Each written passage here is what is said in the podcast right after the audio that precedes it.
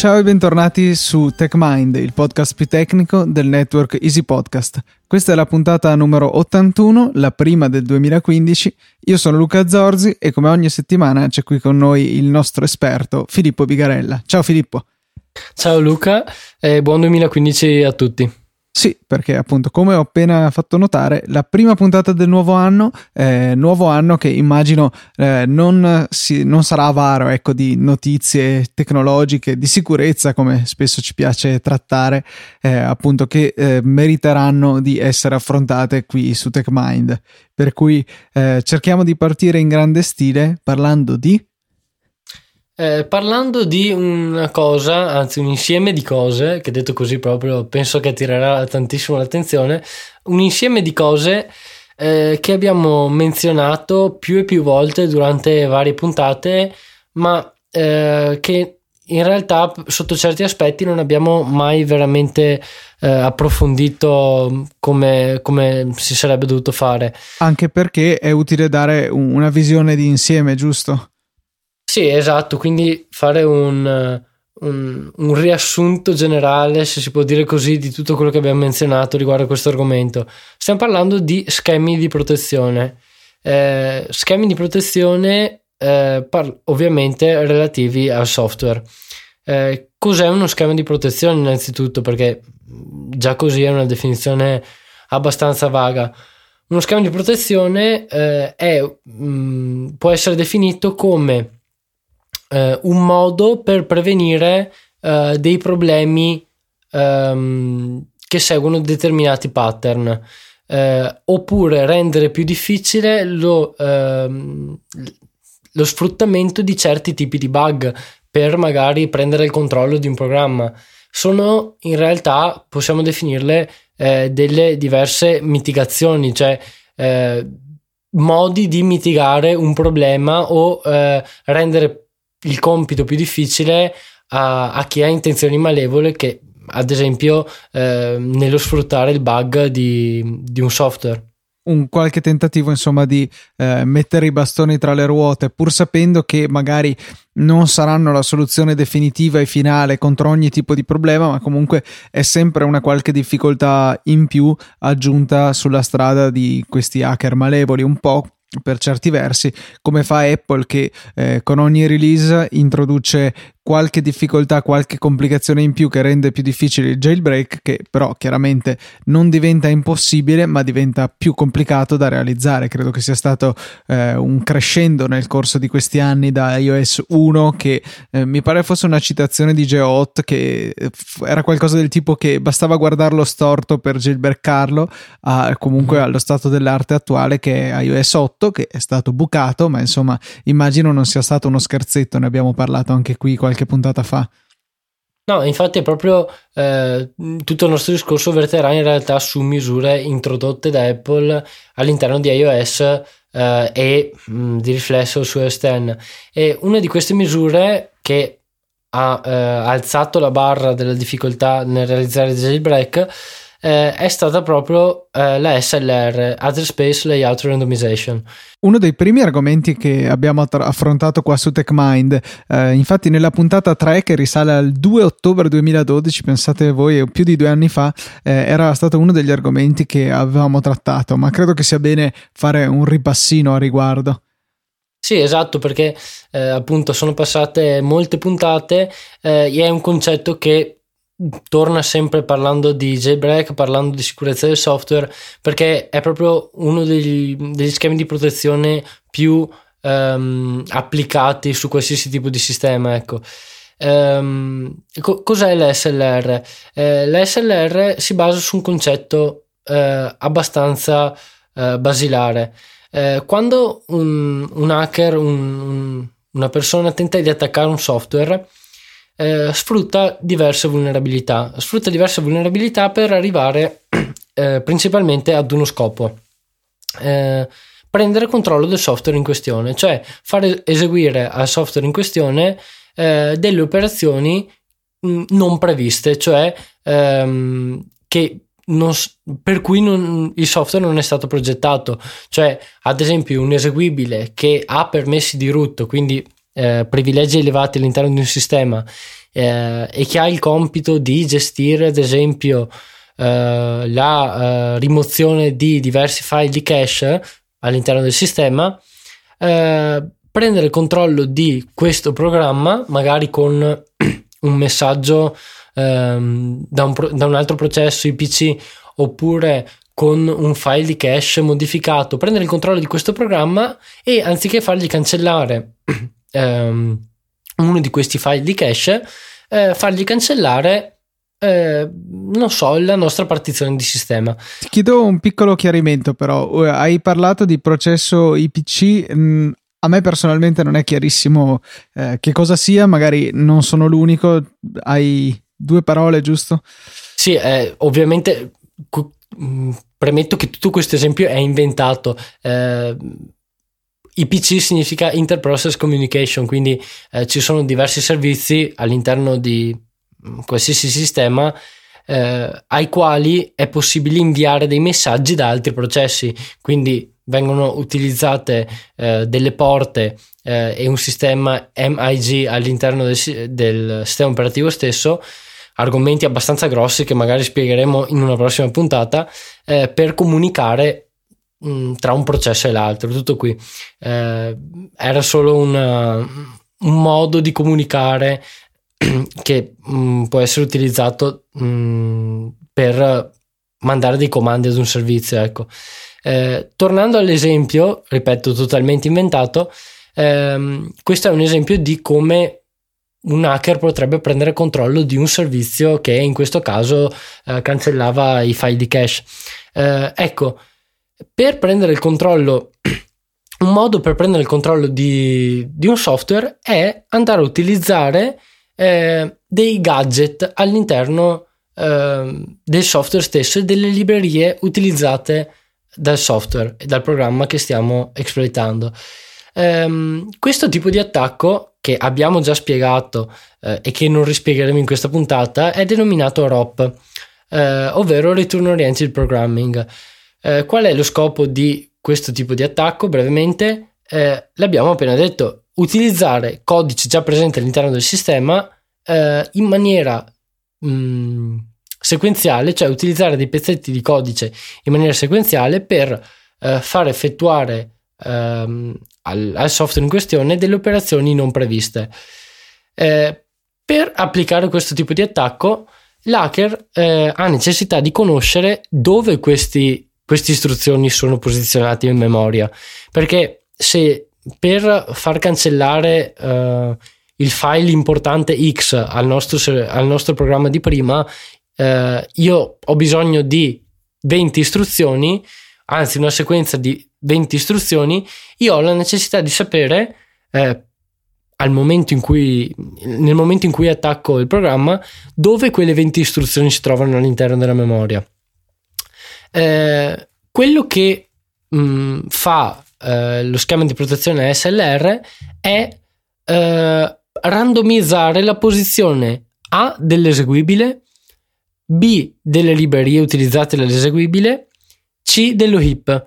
Quindi eh, un hacker che tenta di attaccare un programma eh, eseguito mh, mm, in un sistema in cui è applicata la SLR all'esecuzione di nuovi processi, eh, si troverà eh, con un ostacolo in più da superare, cioè che non potrà semplicemente andare a riutilizzare delle, um, delle diverse istruzioni in posizioni di memoria a lui note. Eh, cioè, ad esempio, conoscendo l'indirizzo di memoria eh, dell'eseguibile, l'indirizzo base dell'eseguibile, fare dei semplici calcoli, cioè addizioni e sottrazioni, per andare a trovare delle istruzioni in memoria. No, perché tutto questo sarà randomizzato e sarà molto difficile eh, trovarle mh, mm, andando a tentoni, quindi andando a caso, e per trovare la giusta sequenza, quindi trovare le istruzioni che ci servono per prendere il controllo di un programma, eh, sarà necessario eh, sfruttare qualche tipo di leak, quindi eh, essere in grado di venire, venire, a conoscenza di qualche dato, cioè ad esempio eh, sapere di quanto l'eseguibile è stato spostato all'interno della memoria, eh, di quanto le librerie sono state spostate. Eh, spost- con spostamento intendiamo appunto mh, mm, uno shift proprio. Esatto, proprio uno shift, cioè la differenza di posizionamento rispetto a quando non, è, mh, mm, non sarebbe stata applicata la SLR. È un po' astruso da spiegare come concetto, però eh, è la, di quanto non ci aspettiamo di trovare quell'eseguibile lì. Per dirla ancora peggio in realtà, però vabbè. e, ehm, quindi ASLR serve per eh, rendere più difficile lo sfruttamento di eh, istruzioni già presenti in memoria, quindi eh, rende più difficile conoscere il layout stesso della memoria, eh, quindi sapere dove si trovano diverse strutture dati, eh, se allocate sullo heap, eh, sapere dove si trovano le librerie utilizzate dal, dal programma, eh, sapere dove si trova il programma stesso, eh, perché non è sempre dato per scontato. Eh, tutte queste, mh, mm, tutti questi punti di domanda inseriti mh, mm, all'interno del contesto di esecuzione del, mm, del software rendono più difficile lo sfruttamento di vari tipi di bug. Eh, è da notare che la SLR non, non è una mitigazione specifica per, mh, per degli specifici tipi di bug, cioè un buffer overflow, un buffer overrun, un integer overflow. No, è una mitigazione per rendere più difficile ehm, lo, l'utilizzo di codice già presente in memoria e la conoscenza del, del posizionamento dei vari dati all'interno della memoria. Ehm, la SLR, eh, parlando di iOS, è stata introdotta, se non erro, in iOS 4.3. Sì, giusto, me lo ricordo perfino anch'io.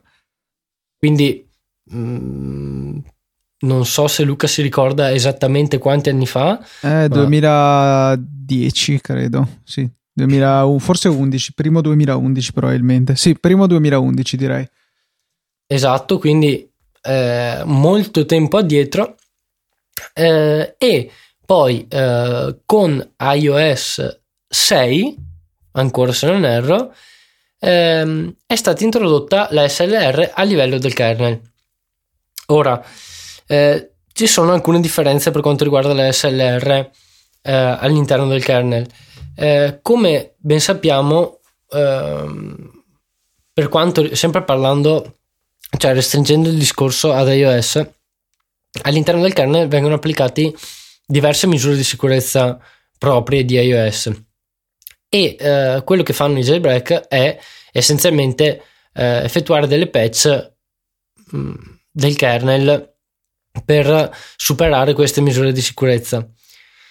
Eh, tutto questo era molto più semplice all'interno di iOS 6, eh, prima di iOS 6, scusate, era molto più semplice anche sfruttare dei bug all'interno del kernel perché dato che l'address space, quindi lo spazio di memoria in cui veniva caricato il kernel non era randomizzato, una volta individuato un bug era possibile, ovviamente um, raccogliendo diversi dati per ogni tipo di dispositivo, eh, avere a disposizione degli indirizzi di memoria, quindi delle posizioni all'interno della memoria eh, all'interno, eh, anzi, alle quali si, trovare, si potevano trovare determinati tipi di dati, cioè eh, un bug all'interno del kernel che sfruttava la, ehm, il conteggio sbagliato del numero di uh, file aperti uh, dall'utente, mm, anche qui sto inventando però eh,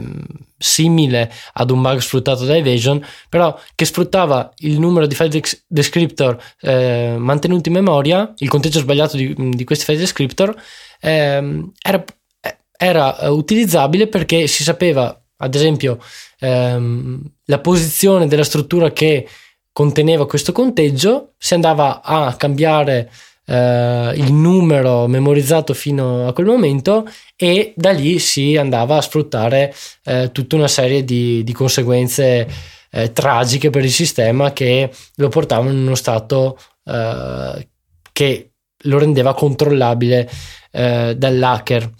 Ehm, con ehm, l'introduzione dell'SLR a livello del kernel, tutti i discorsi che abbiamo fatto prima vengono applicati anche all'address space del kernel, solo che basta sostituire qualche termine perché non abbiamo librerie vere e proprie all'interno del kernel eh, e non abbiamo un, un, eseguibile per volta, ma abbiamo eh, tutto l'address space del kernel che contiene, eh, oltre al codice del kernel, eh, che quindi si preoccupa dell'inizializzazione di eh, varie parti del sistema, conteniamo anche tutte le kernel extensions per quanto riguarda iOS, perché tutte le kernel extensions, cioè eh, essenzialmente tradotti in linguaggio semi Windows eh, barra qualcos'altro, i driver, eh, sono contenuti all'interno della stessa blob del kernel, quindi all'interno del solito file eh, contenuto nel firmware a sua volta.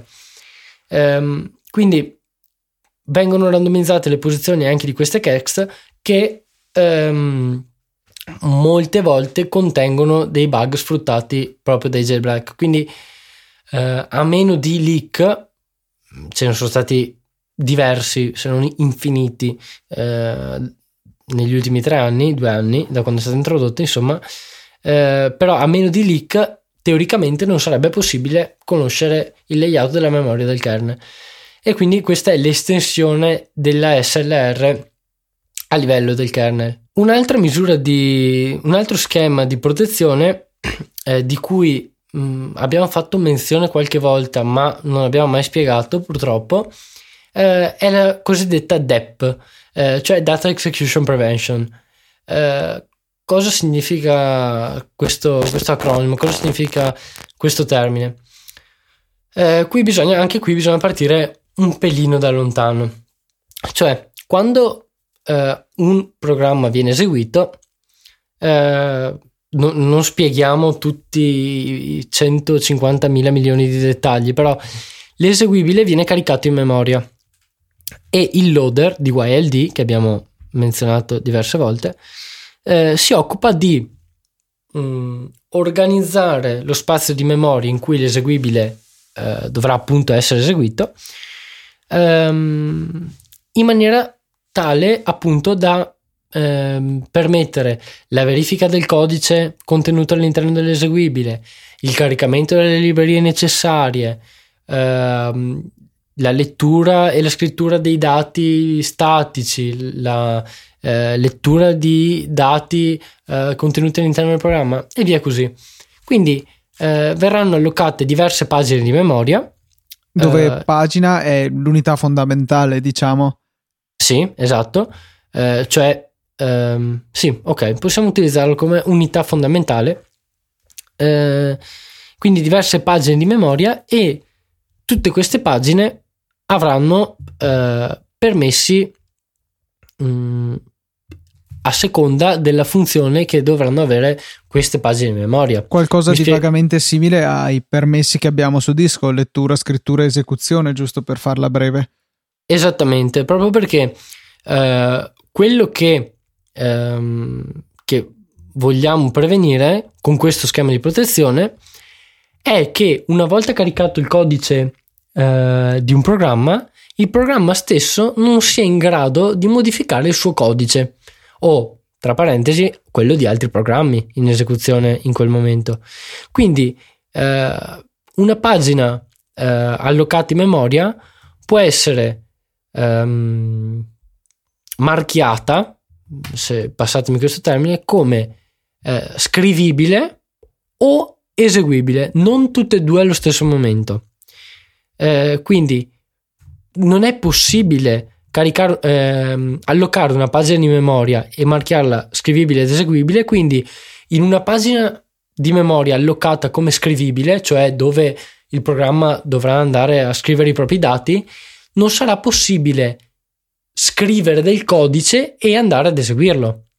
Allo stesso modo, una pagina caricata come eseguibile, quindi caricata dal loader a partire dal binario su disco, quindi dall'eseguibile stesso, eh, questa pagina marchiata come eseguibile non potrà mai essere modificata teoricamente perché proprio per questo schema di protezione eh, anche riassunto come W or X, quindi o scrivibile o eseguibile, non tutte e due allo stesso tempo, non sarà possibile modificare questa pagina. Diciamo che questa è una cosa fondamentale quando abbiamo a che fare con dati che provengono dall'esterno. Pensiamo ad esempio ad un'immagine malevola esatto. che potrebbe essere caricata dal nostro programma mega visualizzatore eh, di, eh, di immagini.app che però eh, appunto prende questi dati forniti dall'attaccante, li mette in memoria perché deve elaborare l'immagine, però tac c'è qualche vulnerabilità che permette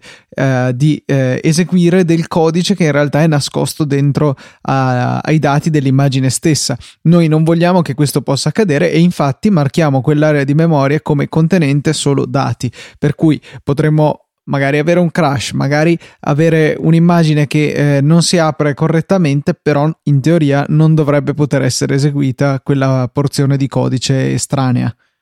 Sì, esatto, in teoria, proprio perché eh, per superare questo tipo di misura cosa viene utilizzato? Ancora una volta ROP, cioè Return Oriented Programming, proprio perché eh, con ROP non è necessario ehm, andare ad eseguire nuovi dati, cioè dati scritti dal programma stesso o dati scritti dall'esterno, ma è possibile eseguire codice già presente e quindi già posizionato in pagine marchiate come eseguibili. Eh, c'è un altro ma però, utilizzare, eh, cioè cambiare la protezione delle pagine eh, fa fallire la verifica della firma del codice. Cioè, abbiamo parlato più volte cos'è eh, la firma delle applicazioni, la firma degli eseguibili su iOS. Eh, una volta che viene cambiata la protezione di una pagina, quindi viene scritto su una pagina eseguibile, anche con ROP, con qualsiasi modo, eh, il sistema fa cadere la firma per quella pagina, cioè dice è stata cambiata la protezione? Io non posso più garantire eh, di aver verificato l'integrità di quella pagina di memoria. Quindi eh, per ora lascio cadere la firma. La prossima volta che sarà necessaria quella pagina di memoria, al prossimo accesso tenterò di riverificare la firma di quella pagina, quindi il, eh, la code signature di quella firma, di, scusate, di, di quella pagina. Al prossimo accesso però eh, a meno che non si tratti di un attacco super complesso, e per ora nessuno ci è mai riuscito, ehm, il sistema non sarà in grado di verificare la firma per quella pagina, proprio perché è una pagina forgiata, nuova, eh, cioè mh, mm, inventata da, dall'attaccante.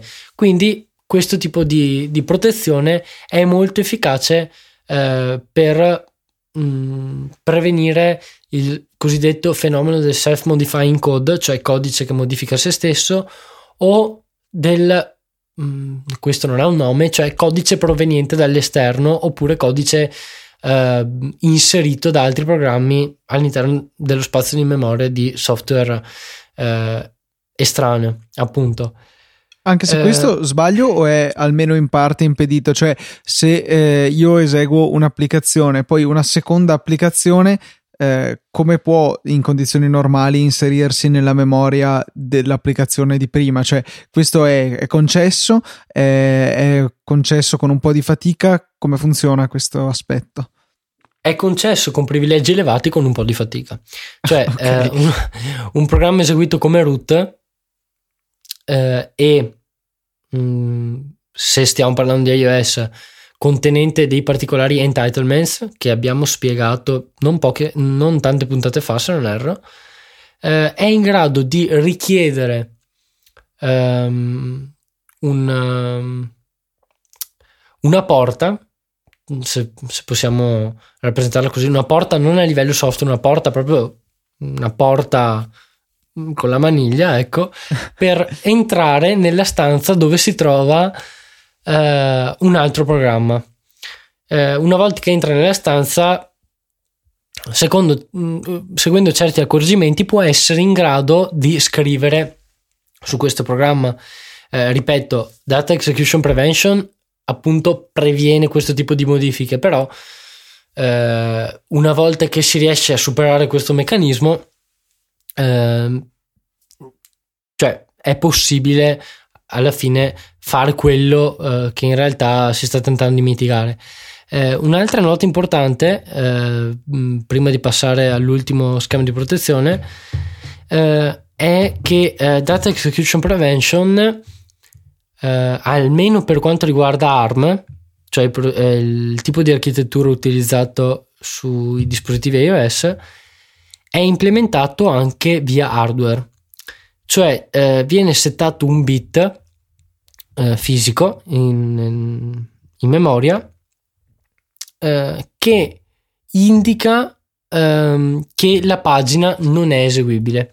Stiamo parlando appunto di eh, delle pagine eh, così, marchiate come scrivibili che quindi appunto vengono segnalate anche a livello hardware e quindi è possibile gestirle attraverso il sistema di interrupt e tutto quello che ne segue. Um, vengono segnalate a livello hardware proprio con questo bit denominato NX, cioè no, not executable. Um, questo è importante appunto per garantire una sicurezza non solo um, dell'implementazione del software stesso, uh, ma appunto dell'implementazione dell'hardware, cioè rende ancora più difficile il bypassing uh, di questo tipo di, di schema di protezione si spera che non ci sia un bug nell'hardware, per chiaramente, perché sennò tutto andrebbe a quel paese. Sì, no, esatto. Cioè, eh, se, se, ci fosse un bug nell'hardware, teoricamente, ok, non me ne intendo abbastanza di, eh, di circuiteria, eh, per usare un termine il più volgare possibile, eh, però eh, se non sbaglio, se ci fosse un bug che mm, che permetterebbe eh, di oltrepassare questo tipo di meccanismo, eh, questo bug di conseguenza dovrebbe anche ehm, rendere inutilizzabile eh, certe pagine di memoria. Però non ne sono completamente sicuro. Scusami, non, eh, non volevo friggerti completamente il cervello. Non... Esatto, sì, sì, eh, proprio perché pensandoci, eh, insomma, se fosse possibile a livello hardware oltrepassare questo, um, questo schema di protezione eh, si andrebbe anche a danneggiare o a, o a, non essere in grado di scrivere, non sono proprio sicuro della memoria. Però ripeto, prendete con le pinze queste cose perché, ripeto, non sono un esperto di, di circuiteria. Passiamo all'ultimo schema di protezione che, che anche questo, cioè che anche questo, mamma mia, eh, che deve essere preso da lontano mh, mm, a sua volta. Stiamo parlando di mh, mm, forse del più vecchio dei tre eh, a livello storico, eh, denominato Stack Overflow Protection. Eh, qui dobbiamo spiegare A cos'è la stack o lo stack, B cosa significa Stack Overflow, eh, C ovviamente come funziona questo schema di protezione. Beh, innanzitutto ehm, la stack è una struttura ehm, che possiamo immaginare come una fisarmonica eh, che viene utilizzata localmente all'interno delle funzioni eseguite all'interno di un programma, delle routine utilizzate all'interno di un programma. Quindi se io chiamo la routine X, questa routine farà spazio sullo stack per eh, mettere le sue variabili locali mh, mm, o per eh, salvare lo stato prima di chiamare qualche altra funzione che utilizza la stack. Questa è una spiegazione molto sbrigativa di cos'è lo stack. Ci serve semplicemente a capire cos'è uno stack overflow. Stack overflow significa eh, essere in grado di scrivere al di fuori di dove si dovrebbe scrivere sullo stack. Quindi se io ho una variabile di eh, dimensione 10 celle di memoria, essere in grado di scrivere sulle celle di memoria eh, al di sopra eh, del, del, del, mio stack. Dalla 11 in poi, insomma, per dire. Dalla 11 in poi e quindi andare a modificare lo stack all'interno di un'altra funzione. Perché lo stack, ricordiamo, è sempre il solito eh, e viene fatto mh, aumentare e diminuire come una fisarmonica, a seconda delle necessità di una funzione. Però se all'interno della funzione x io chiamo la funzione y e nella funzione y un attaccante è in grado di scrivere al di fuori dello stack e quindi uscire dallo stack, mm, immaginatela eh, dal basso verso l'alto, quindi uscire verso l'alto e scrivere sopra sullo stack di x, eh, x al, alla fine dell'esecuzione della funzione y si troverà mh, dei dati modificati, quindi saranno stati modificati i dati di x. Uh, x però non può sapere che è, stata, che è stato un malfunzionamento di y a modificare i propri dati. Uh, e quindi continuerà con l'esecuzione e questo potrebbe portare a conseguenze catastrofiche cioè catastrofiche, eh, conseguenze che eh, vanno a minare la sicurezza del sistema, ad esempio. Benché vada, oh. potrebbe crashare tutto, mal che vada, esatto. qualcuno potrebbe prendere il controllo del nostro computer. Perfetto. Come viene eh, mitigato questo tipo di problema? Eh, beh, ehm, intanto è interessante il set di termini scelto mh, mm, da questo schema di protezione. Si usano i cosiddetti stack canaries o stack cookies eh, quindi o i canarini o i biscotti. Eh, come vengono utilizzati i biscotti? Parliamo, mh, mm, cioè sono la stessa cosa, sono due termini per riferire, fare riferimento alla stessa cosa. Parliamo degli stack cookies, perché mh, mm, mi viene più semplice l'esempio. Eh, quando una funzione, la nostra funzione x, chiama la funzione y,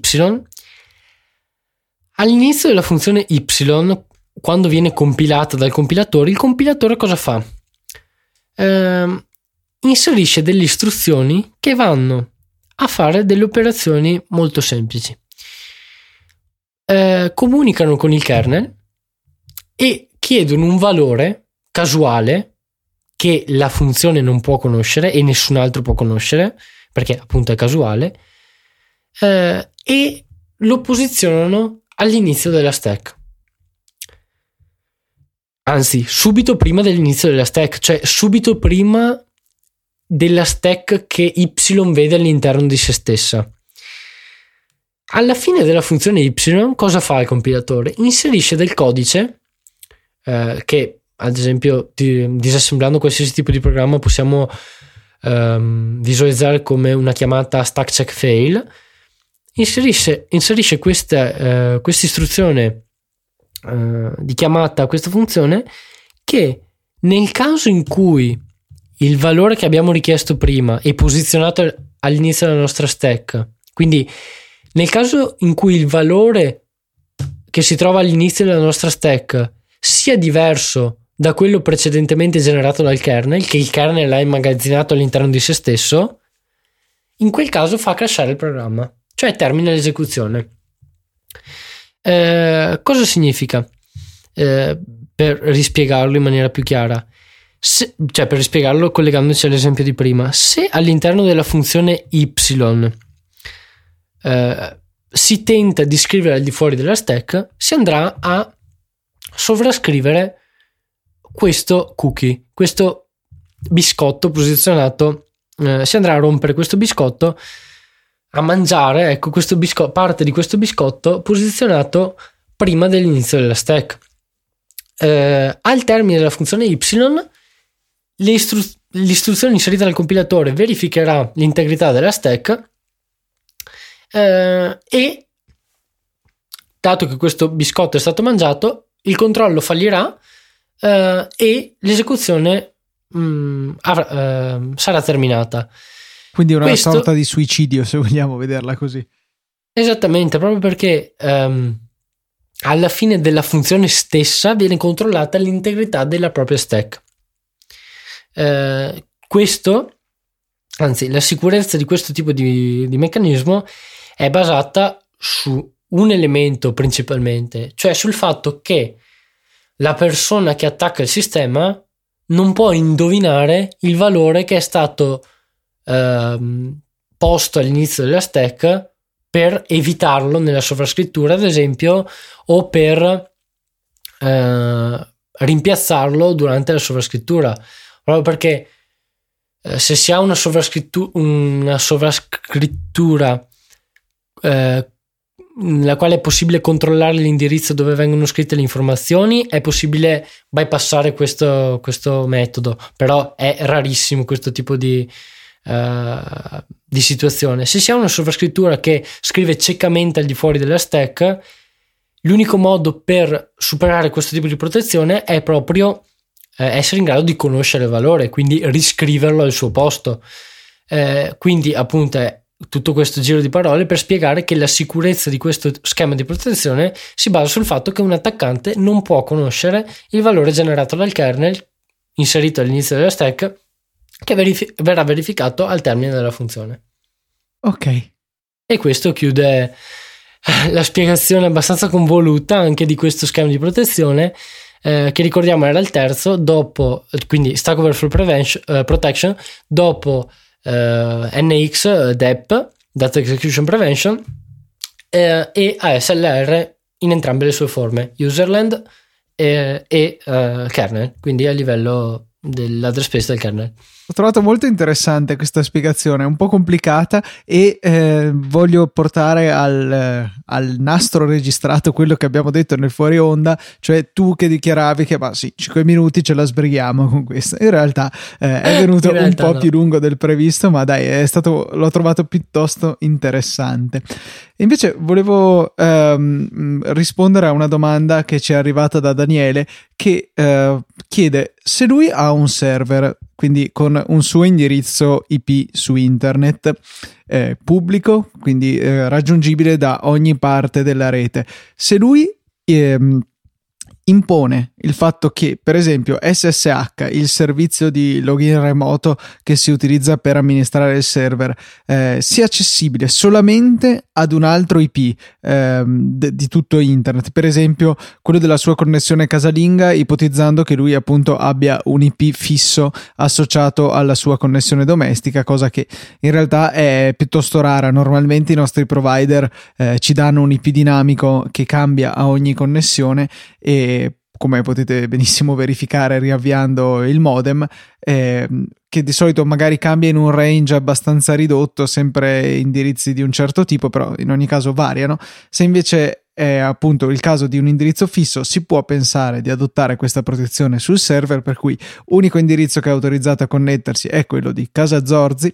Eh, è una protezione efficace, cioè eh, permette veramente di ridurre la superficie di attacco al server, oppure qualcuno può fingere di provenire dal mio IP. Allora, direi che mh, mm, risposta breve, sì, va piuttosto bene.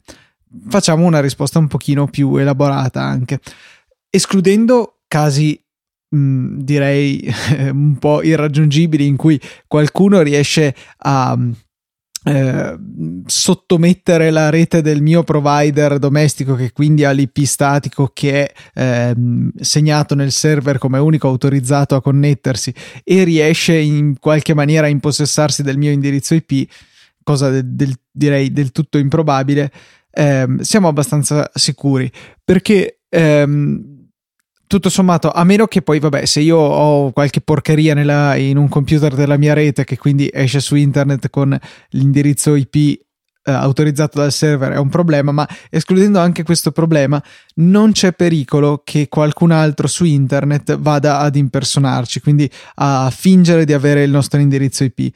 Um, ehm, perché quando andiamo a eseguire una connessione SSH o anche HTTP, insomma, gran parte in realtà dei protocolli di comunicazione che usiamo su internet, di fatto ci appoggiamo al protocollo TCP.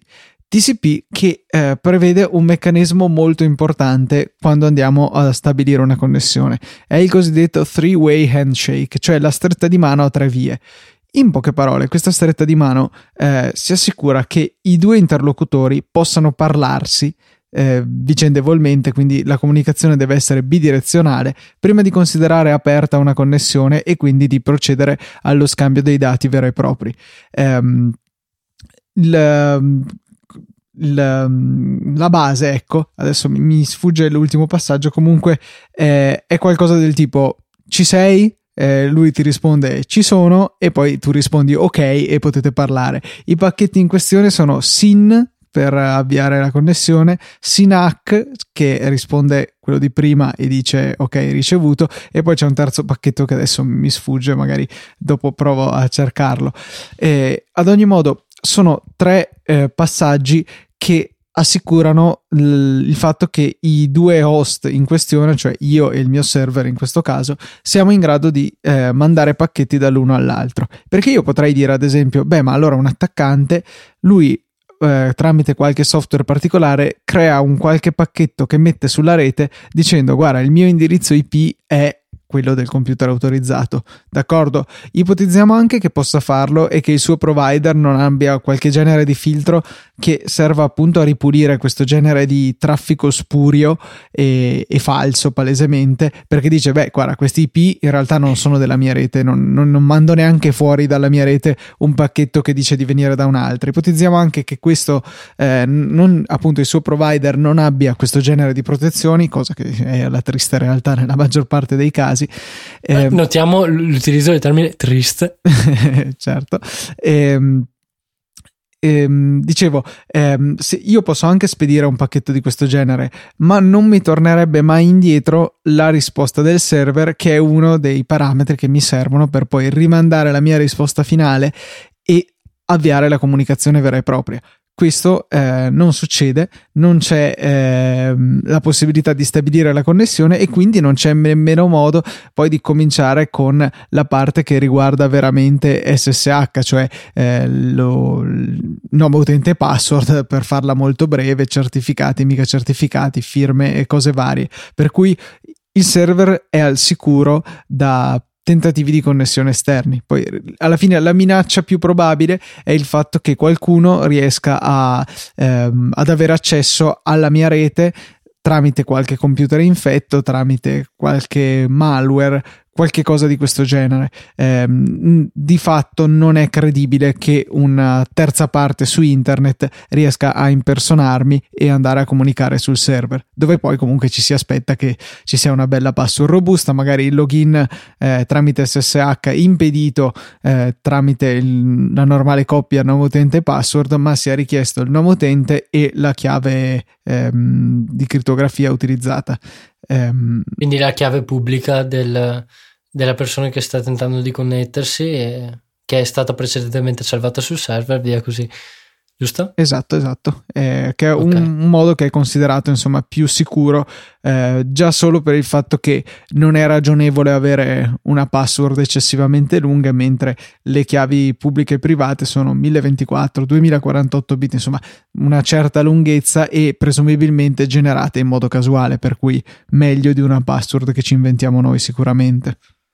Tutto questo fino a quando non cambiamo un computer e ci dimentichiamo di aggiornare la chiave SSH sul server e ci troviamo eh, bloccati eh, al di fuori dal nostro stesso server, giusto Luca? Eh sì, quello effettivamente è un problema, però dai, anche per quello c'è la soluzione, perché la maggior parte dei posti, che, dei provider che ci danno dei server a noleggio, siano essi fisici o virtuali, ci danno la possibilità del cosiddetto serial login, cioè una sorta di bypass della rete del server per accedere al suo interno, un po' come se noi avessimo uh, per certi versi tastiera e mouse attaccati al server e quindi eh, possiamo fare il login con la password normalmente. Eh, anche se in realtà appunto questo serial login eh, riguarda il fatto che molti server hanno una porta seriale, um, questa è una, un po' una cosa del passato, tramite la quale si può accedere per fare il login, quindi non passiamo attraverso la rete tradizionale, ma tramite una porta di questo genere, che poi è virtuale ormai nella maggior parte dei casi, e che quindi ci consente di bypassare le restrizioni da noi stessi imposte sui login via rete. A questo punto andiamo ad alterare la configurazione per consentire il, l'accesso con la nuova chiave. Chiave che comunque non so te, ma io tendo a portarmi dietro da un computer all'altro, cioè ormai ho la mia chiave che uso da diverso tempo e che ho clonato su un paio di computer ormai. Eh, no, sinceramente no, anche perché in realtà utilizzo semplicemente sempre solito, la solita macchina, quindi eh, più di tanto eh, non ho avuto bisogno. Mi sono trovato però in una situazione, adesso non è un aneddoto troppo lungo, però eh, che non mi ricordo per quale motivo avevo necessità di effettuare il login su, sul mio server eh, da, da, iPhone, quindi con un client ehm, SSH da iPhone. Suggerisco tra parentesi prompt 2, prompt, esatto. qualcuno non mi, ricorda- mi ricordavo Panic, ma non mi ricordavo, non mi ricordavo prompt. Um, vabbè, e, e, non potevo farlo proprio perché non conoscevo, eh, cioè eh, non avevo la chiave e, e, l'unico tipo di login abilitato era proprio quello. Uh, ecco, quindi... qua un suggerimento che ti potrei dare. Eh, io l'ho fatto personalmente: inserire nel mio database di OnePassword anche la, esatto. eh, la chiave privata associata alla chiave pubblica. Eh, puoi elaborare? Cioè, nel senso, eh, come abbiamo già più volte citato, eh, questi algoritmi eh, asimmetrici si compongono di due elementi di fatto, la nostra chiave pubblica e la nostra chiave privata. La chiave pubblica è quella che trasmettiamo ai nostri server per provare la nostra identità e di fatto lasciarci entrare. Però perché questo funzioni è necessario che noi siamo in possesso della chiave privata. Per cui se noi in OnePassword andiamo a salvare il file che contiene la nostra chiave privata, che è solitamente situato in, nella cartella nascosta .ssh eh, nella nostra home sul nostro computer, e salvate in un file id underscore rsa. Questo file se noi lo mettiamo nella nostra cassaforte di OnePassword per cui si presume ben protetta da una password adeguata Beh, questo file può essere inserito anche in un computer di qualcun altro e fate attenzione, chiaramente da grandi poteri derivano grandi responsabilità e da quel momento in poi potremo impersonare noi stessi e quindi ci potremo garantire l'accesso che non sarebbe possibile solamente conoscendo il nome utente e password che abbiamo sulla macchina remota. Mm, ok, giusto. Eh, sì, è un po' un rischio, però vabbè sì, bisogna un attimino valutare la situazione, se ci fidiamo della, eh, della terza persona oppure no. Diciamo che io in questi casi dove ho abilitato solamente il login eh, tramite chiave, eh, per questi casi un po' strani, poi utilizzo una terza macchina di cui mi fido se devo entrare, allora cioè, ipotizziamo, server di Easy Apple si può accedere solo con la chiave. Eh, per qualche ragione non ho il mio Mac che ha la chiave autorizzata. Allora cosa faccio? Mi connetto eh, in SSH dove ho autorizzato il login con un utente e password, per esempio il mio server domestico, e da quello rimbalzo mettendo temporaneamente sul server la mia chiave, quindi fidandomi di fatto del mio server domestico metto la mia chiave, mi connetto a Easy Podcast, faccio quello che devo fare, poi mi disconnetto, cancello la chiave dal server domestico e è una cosa un po' mm, macchinosa, però insomma mi consente di poter fare quello che devo fare nella ragionevole certezza che non verrà compromesso il, le mie credenziali, insomma che qualcun altro non riuscirà a prenderne possesso. Ok, e penso che anche con quest'ultimo excursus possiamo eh, chiudere questa puntata che in realtà si è rivelata più lunga di quanto avevamo previsto un pochino, giusto? Sì, un po' più lunga, però eh, mi è piaciuta molto. È interessante certo. anche questo, questa divagazione finale. Volevo solamente in chiusura ringraziare tutti voi che per le feste natalizie avete fatto i vostri acquisti con il nostro link affiliato ad Amazon. Ci hanno aiutato veramente tanto. E perché no, potreste anche continuare nel prossimo futuro. Tanto alla fine vi ricordo, a voi non costa niente, costa solamente un click. Ricordarvi prima di andare a comprarvi i vostri gadget preferiti o libri o qualunque, veramente qualunque altra cosa troviate su Amazon, partite dai link che trovate nelle nostre note della puntata. Cliccate sul bannerino di Amazon e tutto quello che comprate nell'arco, mi pare, di 24 ore ci verrà conteggiato e Amazon ci riconoscerà una piccola percentuale. Grazie tante, ci aiuta veramente molto e credo non vi costi troppa fatica. Detto questo, vi do appuntamento alla prossima puntata di TechMind e vi saluto. Ciao da Luca Zorzi e da Filippo Bigarella.